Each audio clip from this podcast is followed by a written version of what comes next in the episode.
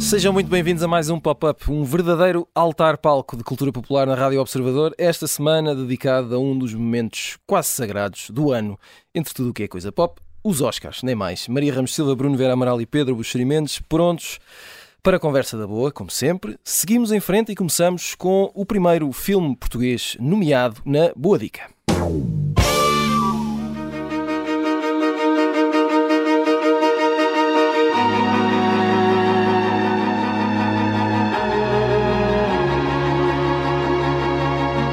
Ora, o que estamos a ouvir é a banda sonora de Ice Merchants, o filme de João Gonzalez, produzido pela cooperativa portuguesa Cola, que esta semana foi nomeado para melhor curta-metragem de animação, o primeiro filme português a conseguir uma nomeação nos Oscars. E já agora temos aqui a banda sonora, porque além de realizador, João Gonzalez é também o compositor da banda sonora.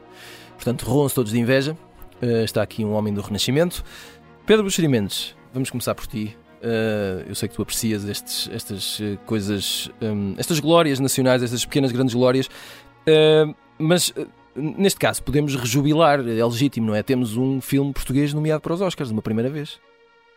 Sim, claro. Olha, o João também é animador. Exatamente. É um dos animadores. Pronto, faltou essa parte. É por isso que tu cá estás entre nós. Também por isso, aliás. Sim, então, parabéns ao João e a todas as pessoas envolvidas. Que português e não só, eu acho que há também dinheiro internacional, não é? E colaboração de uma animadora da Polónia, julgo. Sim, que faz parte desta cooperativa de produção. Pronto. Para todos os efeitos, será sempre uma data que tem que estar numa enciclopédia do cinema português que venha a ser feita, ou se tiver agora uma em preparação, terão que parar a gráfica, porque esta data tem que ser traduzida, porque para todos os efeitos é a primeira vez que um filme português, independentemente de ser uma short de animação, surge nomeado para os Exato. Oscars, que são os prémios mais importantes da indústria do cinema, podem não ser os mais valorizados para alguma parte dos cineastas ou dos atores, mas são com certeza os prémios mais importantes. Portanto, isso só pode ser bom para o cinema português. Agora, se vai fazer escola, se isto significa que afinal o nosso cinema é isto e aquilo, já não sei. Diria que não. Diria que isto se deve mais ao esforço de alguns poucos do que propriamente uma demonstração inequívoca do poder do cinema português, embora o nosso cinema de animação, neste lado assim meio cinema de animação para adultos, não é? Que é assim mais ou menos que se diz, seja bastante forte, e nós também tenhamos alguns artistas e alguns estúdios que fazem a animação infantil bastante boa e bastante competitiva, vamos dizer assim, no mercado internacional. Portanto, respondendo à tua pergunta, é ótimo, fantástico, parabéns ao João e à equipe. E já agora, é desta que voltas a ver a cerimónia em direto na televisão? Não. Isso é de calma. Eu acho que calma, pessoal. Eu acho que este prémio nem faz parte da transmissão, creio eu. Por acaso não estou certo. Lembrei-me só de fazer essa pergunta, até porque queria saber se tu por acaso estavas a par se a transmissão está assegurada por algum canal português, porque eu ainda não confirmei.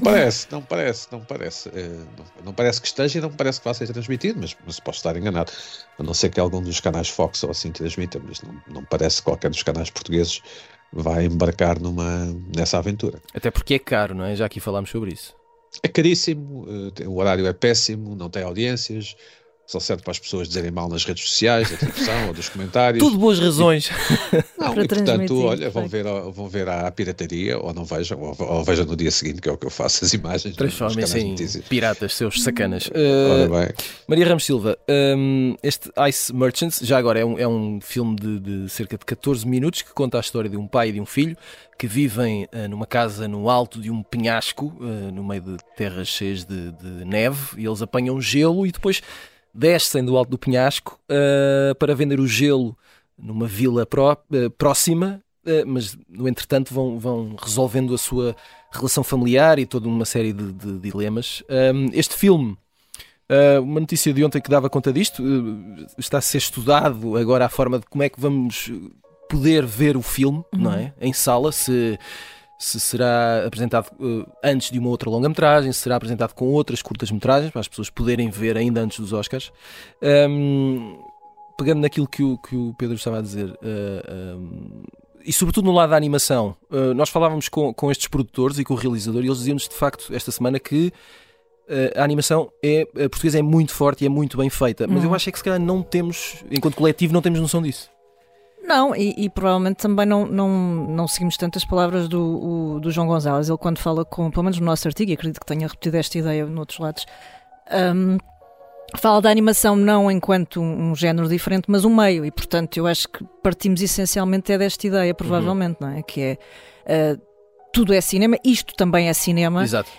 E provavelmente, se calhar até a curto ou médio prazo, eu pelo menos, enfim, penso que faria sentido haver essa discussão. A própria organização das categorias dos Oscars, não é? E já falámos disso, até em relação a outras coisas, atores, atrizes, essas separações todas por género, por exemplo. Talvez estes próprios formatos possam ajustar e ombrear com outros títulos mais genéricos, não é? Digamos assim, porque na realidade aquilo que distingue mais um filme como este é a duração, não é? E tu falavas precisamente onde é que nós encaixamos isto e qual é a forma mais inteligente de o fazer chegar ao público, porque obviamente que depois o sentido é que nós possamos ver. Exato, porque muitas pessoas podem pensar que é muito simples, não é? Muito bem. Sim. Abre-se a sala de cinema, projeta-se o filme, 14 minutinhos, está feito. Mas não é bem assim. Mas provavelmente. Não é bem assim. Até para não se perder, não é? Para não se escutar ali, de facto, não ficar ali, enfim, numa terra de ninguém que acaba por ter pouco bem, quando eu era criança, exibiam desenhos animados antes de começarem os filmes, portanto. Certo, mas lá está, ou seja, mas não era sozinho, não vais ver um desenho animado de. Mas este momento foi bonito. Eu fiquei no quando Sim. eu era criança, para mim foi mais Sim. importante. Sim, já fui criança. Foi o apontamento mais relevante, de facto, deste bloco, Pedro. Mas sim, e eu espero que também passe, obviamente, a ser visto como um conteúdo menos juvenil ou infantil, se quiseres. Eu recordo, houve ali quer dizer, certamente terá havido e continua a haver uma produção incrível, não é? Mas recordo-me daquela fase muito interessante, pelo menos a nível do buzz, na primeira década dos anos 2000, com o triplete de Belleville, não sei se recordas, ali para aí 2002, 2003. Depois tivemos muito aquela fase do Persepolis e da Marcha com o Bashir. E houve ali, de repente, uma consciência, talvez, de que okay, a animação não é só para miúdos e é possível fazer coisas sérias e para crescidos e coisas com bastante interesse. Sim, densas e dramáticas e Sim, etc. Sim, para outro público. É que acho que há uma conjugação também de elementos. O João fala de uma coisa interessante, que é o fator sorte, que ele chama, que não é um detalhe de conhecer a pessoa certa, o curador. Sim, mas ele também trabalhou para isso. Exatamente. Aliás, portanto, há aqui uma conjugação de ingredientes que é importante. Sim, mas há imensas pessoas que trabalham neste país e depois as coisas saem daqui e não têm essa visibilidade. E, portanto, eu reconheço que é preciso também muitas vezes estar no sítio certo, à hora certa, e poder veicular essa pequena obra-prima que tens ali, que pode ser de facto incrível, mas se não sair do teu quarto, vai simplesmente ser uma obra-prima que está no teu quarto. E depois também acho que é importante, também neste cruzamento aqui de ideias, se quiseres, abraçar o acaso, porque o João também conta uma coisa interessante, que é em boa hora chumbou a matemática e foi para a artes, e a sua vida deu-lhe uma série de guinadas. Eu identifiquei muito com isso, porque eu também chumbei a matemática, mas depois não fui para a artes. Mas depois não foste para a artes, mas ele depois também seguiu ali uma série de desvios. Acho que foi o meu problema. E é importante, se calhar, ou a sorte do país inteiro. É ou a sorte das artes. Exatamente. Ou a sorte das artes. Tu não foste para a comunicação social, ao teatro? Não, mas, sim, mais ou menos, quer dizer, agora não interessa muito, não é? Eu não tive necessário... A comunicação social em Portugal está cheia de artistas. Sim, sim, mas eu não tive necessariamente. Pessoas que chumbaram matemática. Eu não tive aquilo que chamamos a média necessária para entrar no curso de forma direta. Acabei por lá ir parar, mas isso é uma história completamente desinteressante agora. Desinteressante. Não é, me interessa. Então, mas um dia depois. Vocês juntam-se, falam da vossa infância e da vossa. Por acaso, agora que o Pedro estava a dizer aquilo, lembrei-me, foi na RTP, quando dava a lotação escutada à quarta-feira, também davam sempre desenhos animados antes do filme começar. Pois é. E eu deitava-me sempre mais tarde por causa disso. Loucura. É verdade. Bruno Vieira, era como sair à noite. Quase. Bruno Vieira Amaral. Já muitas vezes Portugal tentou a nomeação à categoria que agora conhecemos como melhor filme internacional, que durante muito tempo foi melhor filme estrangeiro, ou depois melhor filme em língua estrangeira. Das contas que fiz, cheguei às 39 vezes. Peço desculpa em adiantado, eu relembro, acabei de dizer, chamei a matemática. Nunca conseguiu a nomeação, portanto... nunca teve um filme inscrito para ir a concurso de facto.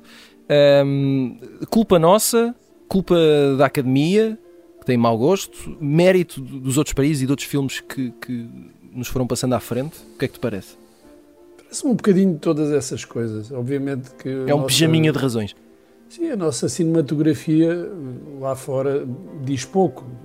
Nós criamos aí alguns fenómenos, e existem alguns fenómenos de reconhecimento crítico, mas que são muito limitados. Não? Estou a pensar no Manuel de Oliveira, no Pedro Costa.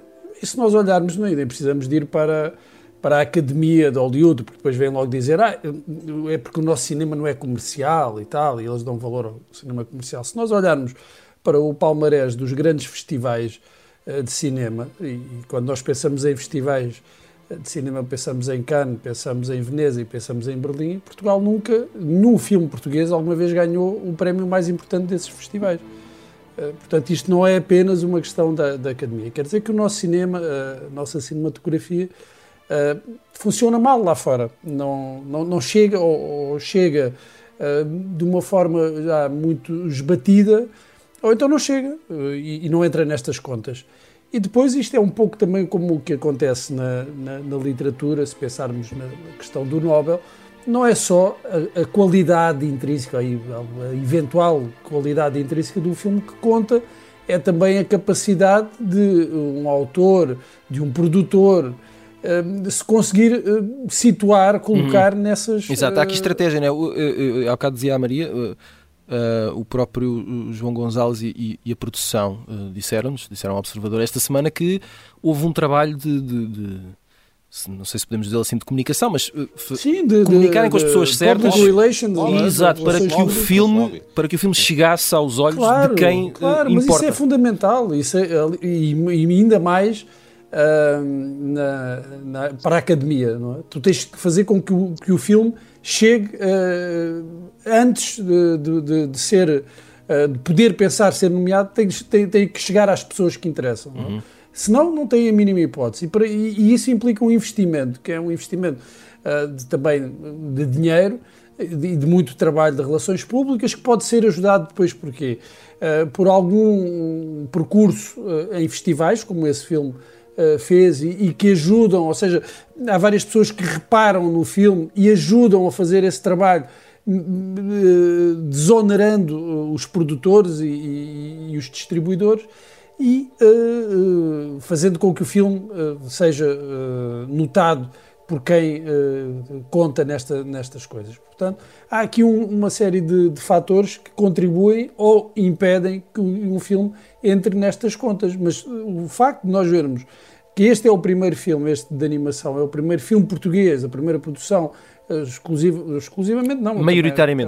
Maioritariamente portuguesa, mas com um realizador português, chega a este ponto. Isto indica a dificuldade que é fazer com que um filme de uma cinematografia marginal chegue a estas, entre nestas contas. É preciso muito mais do que a simples qualidade. E depois também a falta de qualidade, e sejamos honestos, a falta de qualidade também explica muito desse percurso, ou dessa contabilidade do cinema português na academia. Não é só culpa da academia, como não é só culpa dos festivais, dos grandes festivais, que nunca premiaram um filme português.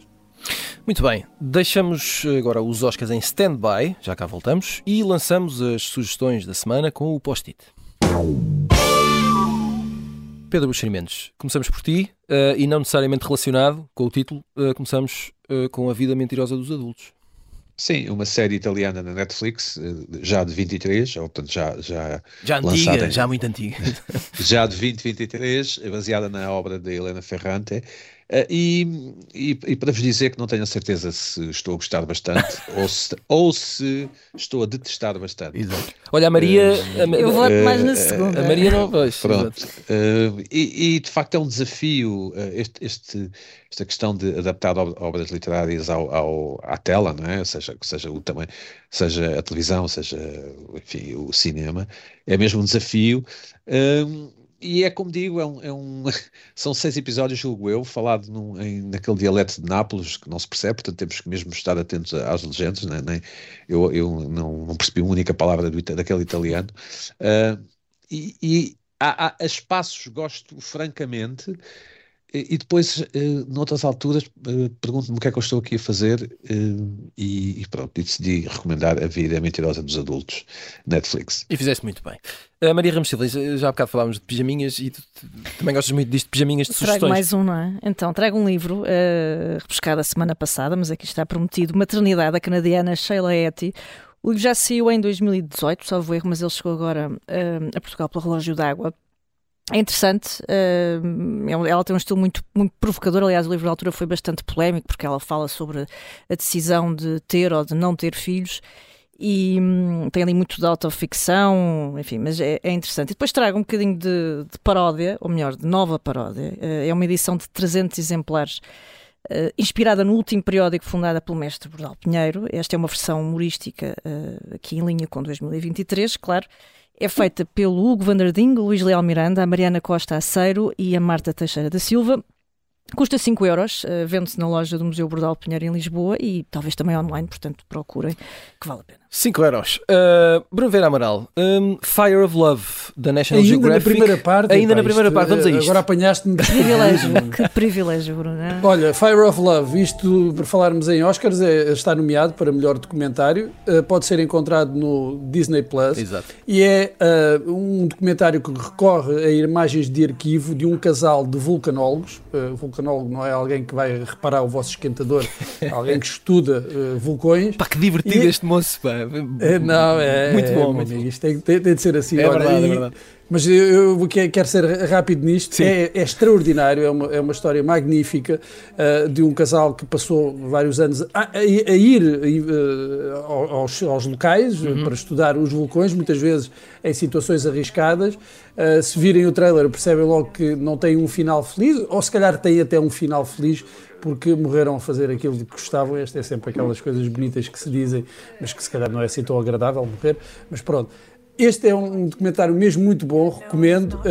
Para já, eu ainda não vi os outros documentários, para já este. Portanto, é o meu favorito. É o meu favorito, o meu voto vai para ele. Mas é mesmo muito bom, gostei muito, muito deste documentário. Muito bem, fazemos agora uma pausa, voltamos depois de um curto intervalo. Até já. Bem-vindos de volta à segunda parte do Pop-Up, ritual semanal muito pouco sagrado dedicado às sábias opiniões de Maria Ramos Silva, Bruno Vieira Amaral e Pedro Bouçarim Mendes.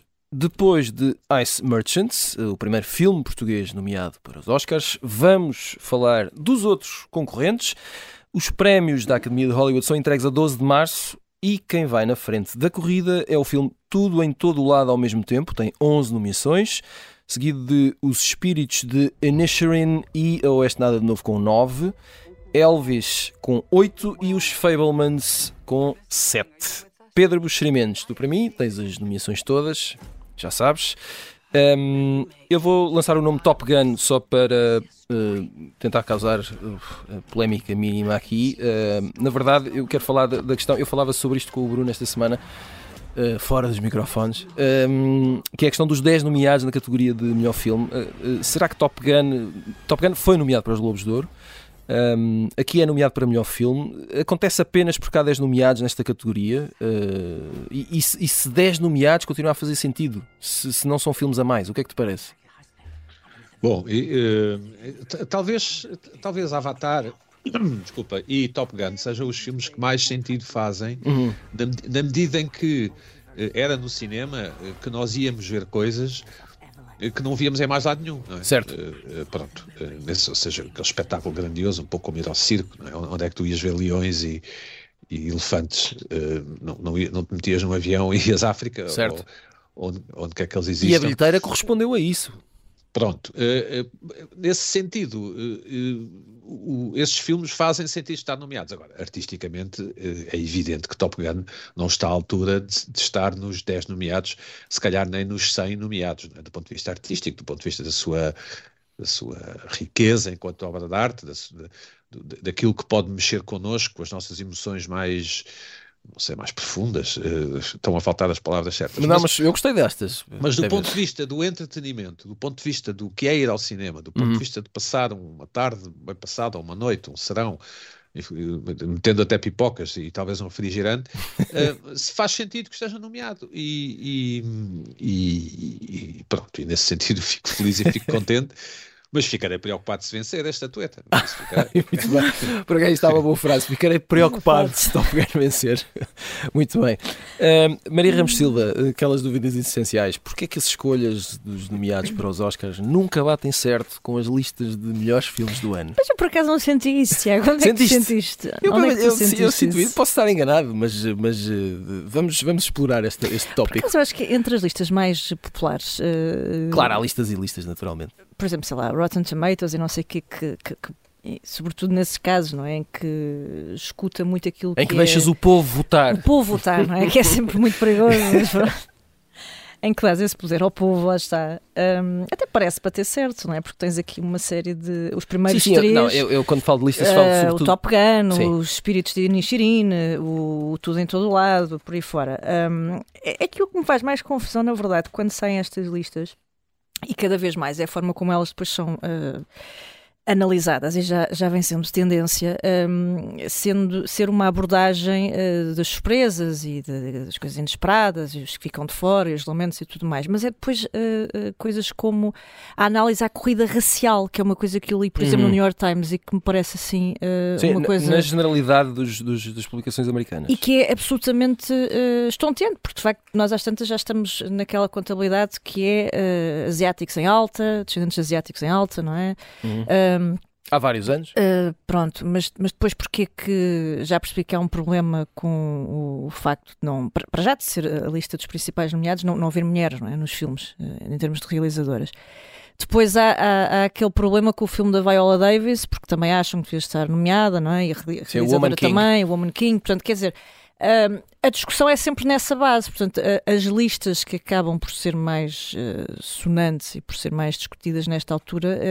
é mais isso do que propriamente estamos a falar de cinema, não é? Quer dizer, há ali uma série de coisas que me causam alguma perplexidade, portanto, é sobretudo isso. Agora, em termos de filmes mais citados, eu até me parece que batem genericamente com aquilo que é a opinião comum, não me parece que haja ali nada, estou a falar das categorias principais, claro, não me parece que haja ali nada. Agora, nós temos também aqui outro problema que eu sinto todos os anos e cada vez mais é que estamos a falar de filmes e a comentar filmes que ainda não vimos, não é? E muitos deles, há alguns que estreiam em março, portanto, mesmo depois da cerimónia, e portanto, estamos sempre aqui a fazer todo um trabalho de análise com uma distância e um desconhecimento brutal, porque só podemos ler de facto esses inputs e essas listas de indignação e por aí fora, portanto... Vale o que vale. Portanto, temos que esperar para nos indignarmos com a máxima legitimidade. Precisamente. Quando o Top Gun ganhar, não é? E nós partilharmos esse desconforto com o Pedro. Exatamente. Bruno Vieira Amaral, Tudo em Todo o Lado ao mesmo tempo, o filme com mais nomeações, será que é assim, 11 nomeações e depois no fim ganha Steven Spielberg, por exemplo? Ou já não vale a pena fazermos previsões, até porque os últimos anos têm mostrado que surpresas acontecem, não digo surpresas, não é? Quer dizer, é um filme com 11 nomeações, portanto, se ganhar não é uma surpresa. Mas às vezes os menos mediáticos acabam de facto por ganhar. Parece que pode ser o caso. Tu és fã deste filme, também já falámos sobre isto. Eu sou fã deste filme. E não adormeceste. Os Oscars têm um efeito curioso. Quando tu tens assim filmes mais arrojados à partida, mais arrojados ao que se diz serem, filmes um bocadinho fora... Menos mainstream, talvez. É, menos mainstream, o que é que acontece? São nomeados para os Oscars, passam automaticamente a ser vistos como mainstream. É um efeito que as nomeações para os Oscars têm. Portanto, vês neste filme, vês noutros, acontece... Eu lembro o Nomadland tinha muitos elogios antes, não é? E depois quando foi nomeado e recebeu os Oscars... A onda, a maré crítica mudou um pouco. Afinal, se calhar não é assim uma coisa tão arrojada. Enfim, é o que há. Eu gosto muito deste filme. Duvido que o Spielberg venha a ganhar para melhor realizador. O Spielberg já ganhou por duas vezes, esta creio que é a nona nomeação dele, e este filme, apesar de ser a tal carta de amor ao cinema e à importância do cinema e blá, até a importância da montagem, duvido que seja o suficiente para ele receber um terceiro Oscar. Eu poria à frente de possíveis vencedores os realizadores, que são dois, do Tudo em Todo o Lado ao mesmo tempo, Daniel Kwan e Daniel Scheinert. Não me parece que haja aqui espaço para uma surpresa. Eu concordo com aquilo que a Maria estava a dizer, desta tendência para se estar a olhar para estas listas nomeados sempre pela lente da raça, da cor, da etnia, e é um bocadinho cansativo. No outro dia, por acaso, tropecei numa dessas, eu não sei se chama assim threads, do Twitter, porque estava linkado num artigo, creio que era do Guardian, e estavam a falar, porque não havia atrizes negras, e alguém dizia, bem, há ali um filme que é em português é A Voz das Mulheres, Women Talking, mas aquilo devia-se chamar White Women Talking, portanto, A Voz das Mulheres Brancas. Não, isto é absurdo, pôr a discussão a este nível. Então qual é que é o problema de haver um filme que é sobre mulheres, e por acaso são mulheres brancas? Mas o quê? Devia haver uma cota para mulheres de outras etnias? Quer dizer, isto centra-se a discussão no ridículo, e no caso das mulheres, das realizadoras, ainda se calhar mais ridículo, porque nos dois últimos anos foram elas a ganhar o Oscar de melhor realizadora, provavelmente compensando uma longa lista de injustiças que poderá ter havido no passado, mas o facto é esse, é que foram duas mulheres que nos últimos anos ganharam o Oscar de melhores realizadores. E quando olhas para os melhores atores este ano, também podias ter razões para escândalo e indignação, porque são todos brancos, pelo menos acho que é assim que se identificam os que estão nomeados. Provavelmente alguém gostaria de ter visto um negro a fazer de Elvis, não sei, ou outra coisa qualquer, de uma história que se passa na Irlanda a ser também com um ator asiático. Bem, enfim, há todas estas questões que se tornam muito cansativas, porque parece que se já está à procura de que saiam os nomeados para ir pegar por algum motivo, e parece-me extraordinariamente, um exercício extraordinariamente cansativo. Pedro Bouçarim Mendes, desde há uns anos, quando chegavam estas alturas de nomeações e prémios, uma das contas que se fazia tinha a ver com o streaming, não é? Como é que as plataformas de streaming estão aqui posicionadas nesta corrida? Este ano, esta questão do streaming, eu acho que o destaque nisto do streaming vai para o filme alemão A Oeste Nada de Novo, que é um dos mais nomeados. Não tenho a certeza se em Portugal chegou a estrear em alguma sala, eu tenho a ideia que não. Em alguns países estreou, em poucas, mas eu acho que cá foi diretamente para a Netflix. É uma produção da Netflix, não é? Sim. Tenho visto, não sei se viste o filme, mas tenho visto opiniões, uns gostam muito, outros dizem que, por amor de Deus, é só mais um filme de guerra. Onde é que tu estás nesta luta? Pois, os filmes de guerra têm um problema, pelo menos para mim, julgo que é como outras pessoas, é que parece que há um lado quase desenho animado, não é? Porque a nossa perspectiva é distante, obviamente, e depois vemos uns homenzinhos com uns capacetes a dar tiros uns aos outros e umas bombas, e a empatia, a emoção torna-se mais difícil, porque já vimos tantas vezes aquilo, ou pronto. Mas eu confesso bastante desilusão com o filme 1917, um filme sobre a Primeira Guerra Mundial também, aqui há uns anos, que estreou há 2 ou 3 anos. Eu estava bastante expectante para ver o filme e depois detestei, achei até o filme mal feito. Lá está, porque parecia uma espécie de jogo de computador, como falávamos do Last of Us a semana passada. Exato. E parece haver assim uma espécie de gamificação do que é o real, ou do que foi o real. Não vi ainda este filme alemão, não estou a contar vê-lo, mas se ganhar o Oscar, ou se ganhar alguns Oscars, se calhar vou espreitar. Mas, de facto, aquilo que tu dizes é uma produção Netflix. Normalmente isso carece de mais verificação, porque pode simplesmente ser um filme do qual a Netflix pagou para ser o detentor dos direitos, não é? E portanto, quando tu pagas o suficiente, tens o direito a ter o nome, a dizer a produção Netflix, ou seja, duvido que tenha sido um projeto da Netflix mesmo. Deixa-me só acrescentar, eu também tinha pensado nesse filme de 1917 e lembrava-me da opinião e da expectativa do Pedro antes do filme sair e como ficou desiludido. Eu também acho este filme, aliás, eu vi este filme, A Oeste Nada de Novo, e acho superior ao 1917, acho que o 1917 padece desses problemas que o Pedro falava. Este, quer dizer, também tem alguns momentos de algum facilitismo, mesmo em termos dos efeitos de câmara, mas eu acho que é um filme bem conseguido. É sempre aquela coisa do... por dentro da guerra, mostrar o horror da guerra. Exato. E nós já vimos tantas vezes o horror da guerra que se torna difícil. Pois deixa de ser horrível, não é? Deixa de ser. É aquela coisa do olhando o sofrimento dos outros que a Susan Sontag escrevia. Chega uma altura em que tu já viste aquilo tantas vezes representado que deixa de ter um verdadeiro impacto emocional. Eu creio que em alguns momentos este filme consegue fazer, e acho que esse também é o objetivo. Aliás, o livro do Éric Maria Remarque que era um livro pacifista. A primeira versão do filme, ou a primeira adaptação do filme, ganhou Oscars, de Louise Milestone, em 1930, creio.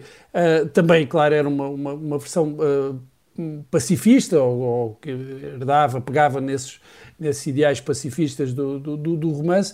Esta aqui também, claro, a ideia acaba por ser essa, mostrando esse horror, mas creio que já vimos tantas vezes a representação gráfica do horror que ela, de alguma forma, acaba por tornar-nos menos sensíveis. E por muito bom que o filme seja, eu acho que este não é um filme extraordinário, mas é um bom filme, perde esse efeito. Porque de facto, desculpa, Bruno, porque de facto a Primeira Guerra Mundial foi particularmente horrível. Parte das batalhas deram-se na terra da minha mãe, enfim, na Flandres. Minha mãe não era nascida, mas deram-se ali. Eu já visitei várias vezes a zona. Há cemitérios a perder de vista de soldados que foram lutar pela liberdade, se quiserem. Pedro, eu estava a ver o filme, e estava a pensar nisso. Eu acho que isso o filme consegue passar, que é que talvez a última guerra... é a última guerra do passado, não é? Convencional. Isso, e a primeira guerra moderna, não é? com instrumentos de destruição muito, muito mais poderosos e que nunca tinham aparecido. Portanto, há uma mistura das duas coisas. É uma guerra corpo a corpo, em certo sentido, uma guerra de trincheiras, e ao mesmo tempo é uma guerra com uma grande capacidade e química, não é? Também, não é? E química, e há uma cena particularmente notável deste filme em que isso é mostrado. Isto para dizer que eu creio que o filme consegue mesmo assim transmitir essa imagem. Agora, não tem culpa de nós, enquanto espectadores, já estarmos um bocadinho calejados, certo, por assim dizer. Maria Ramos Silva, antes de terminarmos, pergunta fácil: se há por aqui outras surpresas e indignações que tenhas guardadas e queiras partilhar com o mundo em geral? Não, há algumas curiosidades, menos indignações. Talvez, eu não sei se este filme vai estrear cá. Gostava que estreasse o da Leslie. Não sei se tu sabes. Estive a investigar e não vi indicação disso. Pronto, porque este filme, e é uma das questões que também está a gerar alguma indignação, é esta nomeação meio inesperada, supostamente, para a protagonista Andrea Riseborough, que é uma inglesa, e que faz aqui de... Branca, precisamente, logo aí, duas coisas. E que foi apoiada. E foi apoiada por imensa gente, não é? Porque depois tem assim uma vaga de fundo de celebridades que recomendam o filme. E que faz da americana redneck. Exatamente, do Texas, uma mãe do Texas. Isto é inspirado numa história verídica. Ela ganha autoria, erro, depois desbarata aquilo tudo, tem um problema familiar, sim, e depois quer com o filho, refazer a sua vida. Exato. Pronto, resumindo a história de forma muito, muito rápida. Mas estou curiosa porque a gente fala deste desempenho e o filme parece prometer ali alguma coisa. Depois, também tem Alison Janney, que é sempre, vale sempre a pena. Exatamente. Depois, só algumas curiosidades. Acho interessante esta história na categoria de nomeados de melhores atores. São tudo estreantes, não é? Uhum. Desde o Paul Mescal, que é o mais jovem, até o Bill Nighy, que é um veterano aqui destas leads. mas são tudo estreias. Outro pormenor também, tirando o... Sim, Cola... mas não estão aí os Brad Pitts e etc. Nada. Mas isto também, quer dizer, não entendo porque é que não estão, não é? Mas, mesmo não tenham feito filme, exato, podiam estar, não é? Também não. Até o Paul Newman podia estar. Até podia estar, exatamente. Mas bom, o Colin Farrell é o único que vem de outros filmes que também, de um filme que também está a competir noutras categorias, não é? Portanto, todos eles, eu penso que os outros atores não estão associados a filmes que estão nomeados Elvis, para melhor filme. Dizer, o Elvis está nomeado. O rapaz do Elvis. Só do filme. Elvis, pronto. Mas de facto a maior parte deles são ali um bocadinho outsiders, parece-me. E depois não tens o Paul Dano, mas eu acho que não é propriamente uma indignação, apesar de aparecer nas listas de indignação. Porque a Michelle Williams, quer dizer, brilha tanto, não é? Sim. O Paul Dano é ótimo, mas depois fica sempre ali. Deixa-me pegar na Michelle Williams, ou seja, só para rematar isto rapidamente, Bruno, muito rapidamente, que é talvez um dos grandes dilemas seja o Oscar de melhor atriz, que não, isto vai ser muito complicado. Mas olha, só 2 segundos só para dizer que a propósito disto ainda, outra curiosidade, a Marvel consegue a sua primeira nomeação para um desempenho, neste caso para Angela Bassett. Portanto, também é aqui um detalhe. Muito bem, Bruno. No Black Panther, não é? Sim, nas atrizes há aqui uma luta que eu creio que se resumirá, quer dizer, há 3 que se destacam, a Kate Blanchett, a Michelle Williams e Michelle Yeoh. Há aqui as Michelles estão em vantagem. Depende muito de como se inclinar a questão dos outros Oscars, porque se estivermos numa daquelas noites em que o tudo em todo lado ao mesmo tempo vai levar tudo à frente, a Michelle Yeoh pode beneficiar disso, mas também pode ser um prémio de consolação para os Fablemans, com o desempenho da Michelle Williams. A Kate Blanchett também é um papel polémico, mas a Kate Blanchett já ganhou. Pode também acontecer o quê? Andrew Riseborough aproveitar o favoritismo das outras e intrometer-se ali e acabar por ganhar, como não se chega a uma conclusão, às vezes ganha. Exato. Quando não se escolhe o preferido, acaba por se escolher o segundo preferido e pode ter aí uma oportunidade. Creio que a Ana de Armas está fora da luta, não está nas favoritas, aliás, para mim será a menos favorita das 5. E depois há uma questão em relação aos atores e atrizes secundárias, é que temos aqui, e normalmente é o que acontece com esta categoria, é uma oportunidade de se dar um Oscar honorário que não é honorário. E Jude Hirsch, pelo papel fabuloso que faz nos Fablemans, do Spielberg, é para mim o favorito, apesar de ter a concorrência de outro ator ligado ao Spielberg, que é o Hui Kwan, que nós nos lembramos de ter participado no Indiana Jones e o Templo Perdido. E do lado das atrizes secundárias, a favorita é a Angela Bassett, mas poderia haver aqui uma surpresa indo para Jamie Lee Curtis. Também seria um Oscar honorário, eu creio que a Jamie Lee Curtis não tinha uma única nomeação até este filme. Muito bem, antes do fim, como sempre, viajamos no tempo, porque isso é que era bom. Pergunta fácil, pedi aqui à rapaziada para escolher a sua canção vencedora de um Oscar favorita, e para explicar porquê, vamos ouvir a primeira, que é a do Pedro Bouçarim Mendes.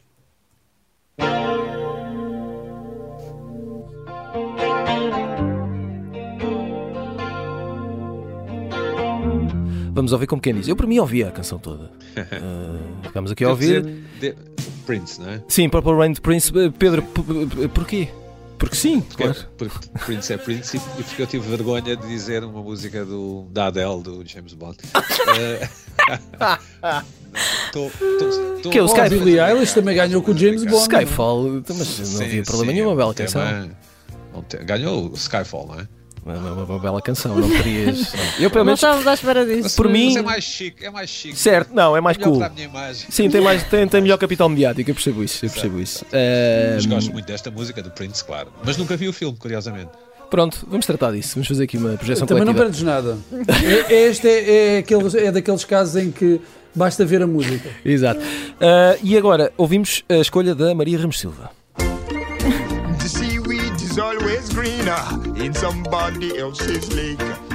Ora, sim senhor, eu imagino Maria Prince, mascarada imagina. De lagosta ou de Não sei, já não lembro bem qual é o animal.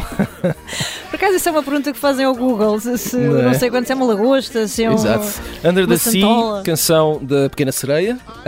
Explica, Maria. Explica. Olha, porque é uma bela banda sonora, porque te leva para um lugar feliz. Porque não tive vergonha, porque ao contrário do Pedro, não tive vergonha nenhuma. E porque me leva para um lugar feliz, claro. Porque dizem, não venci a banda sonora há 40 anos quando fiz isto. Eu acho que a última tinha sido para Mary Poppins, nos anos 60. E depois o filme é de 89 ainda, exato, depois é premiado em 1990. Eu não acho que essa seja a melhor música, é muito divertida, não é? Este calypso caribenho é assim uma coisa muito divertida. Mas toda a banda sonora é um exemplo daquilo que pode ser um belíssimo conjunto de canções para garotos e não só, porque eu acho que aquilo é muito viciante. Muito bem, e agora, para terminar, ouvimos a escolha do Bruno Vieira Amaral.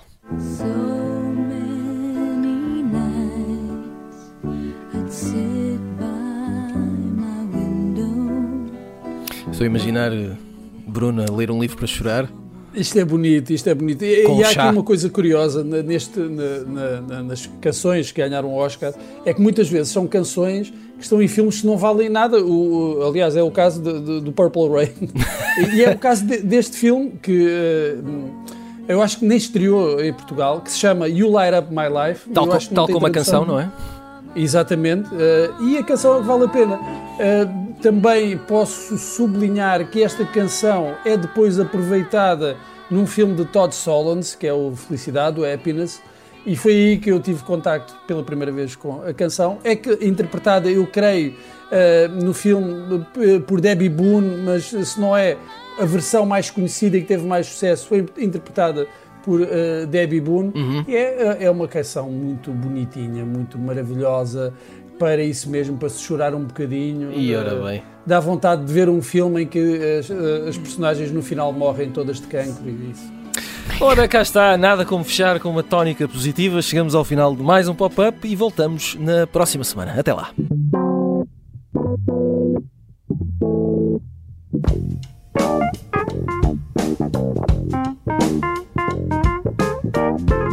Thank you.